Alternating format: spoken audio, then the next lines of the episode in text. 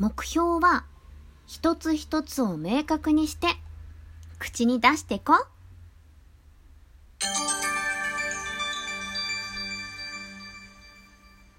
皆さんこんにちは。田中らぼたもちこです。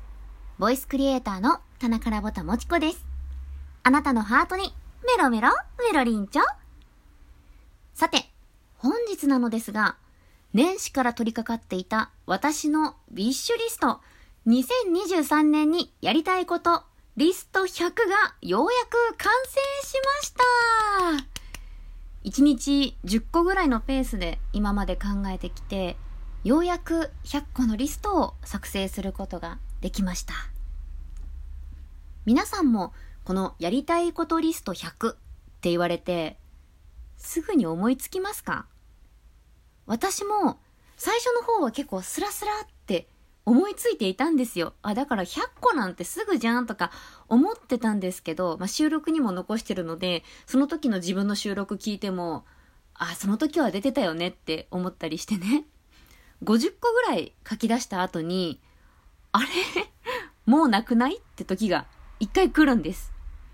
そこからはネットで自分の興味がありそうなことを探し始めました。ウィッシュリストっていう風で検索してみたりとか、ピンタレストでいろんな写真を眺めてみたりとか、なんだかね、2023年はワクワクがたくさんになりそうです。なんだか楽しみだな。まあ、これはね、誰かに発表するものでもないかなって思うのですが、私のやりたいことリスト100、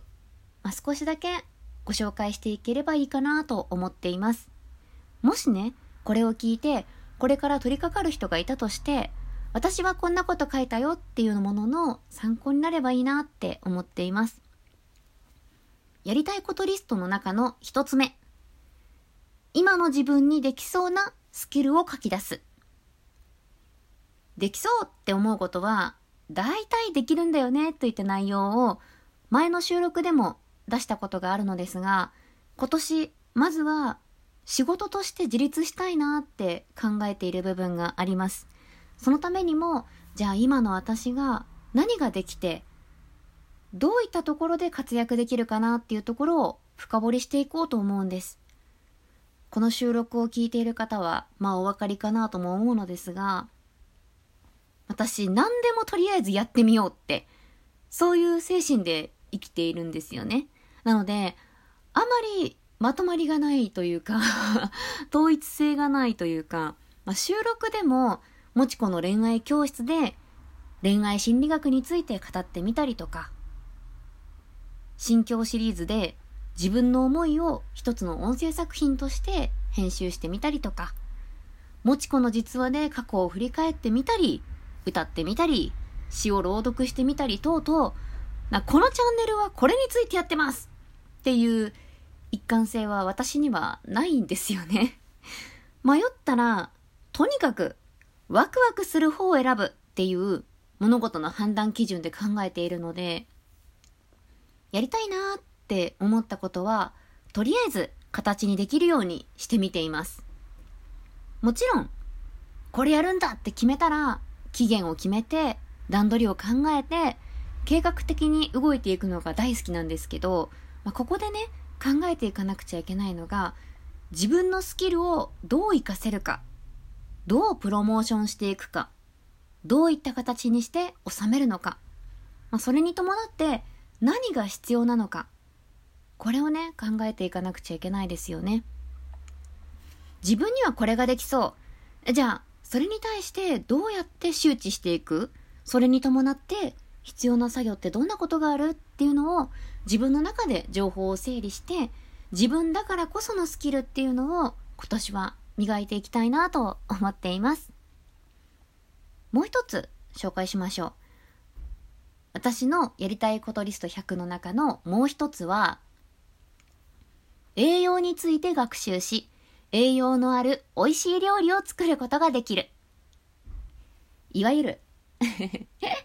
花嫁修行のようなものですね。はいはいはい。気が早いとか言わないでください。もちろん、自分自身の健康のためっていうのもあるんですけれども、未来で一緒になるパートナー、そして家族のためにも、ちゃんと栄養になる美味しい食事っていうのを考えたいなって思っているんです。これに関しては、実はもうすでに動き始めていて、私、図書館で本を借りてきました。タイトルが、嘘？本当？栄養学が面白いという本田京子さんの書かれた本で、私たちが噂程度に知っている食に関しての知識っていうのを一つ一つ解説してくれる本になっています。例えば、パン、麺、お米だったら、どれが太りにくいって思っていますか？正解は、お米だそうですよ。まあ、この本によるとですけどね。この本に書かれているのは、ご飯が炊けて冷めていくうちに、難消化性でんぷんっていうものが作られて、腸でね、吸収されにくくなる。そして、それが食物繊維と同じような働きをするために、太りにくい体っていうのを作ってくれるんですって。まあ、ダイエットといえば、お米を抜くとか、おかずだけにするとか、私もやりがちだったんですけど、これを見てみると、それってあんまり体に良くないし、お米から食物繊維と同じ働きを得られるのであれば、普通に食べても大丈夫なんじゃないかなって思ってみたり。ね、こういった知識も実際にこう噂で聞いていたものと実際に本を通して説得されると、ね、その照合性とかも見て、ああ、なるほどなーって思わされますよね。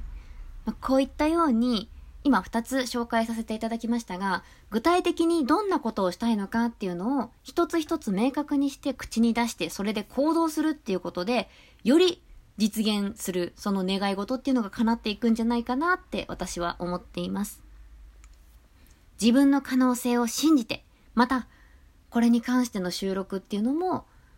出していけたらいいかなって思っているので、よかったら次回も聞いてくださ。い。まあ、今日はこんな感じかな。ここまで聞いてくださった皆様、ありがとうございます。また皆様にお会いできることを楽しみにしております。以上、田中らぼたもちこでした。バイバイ。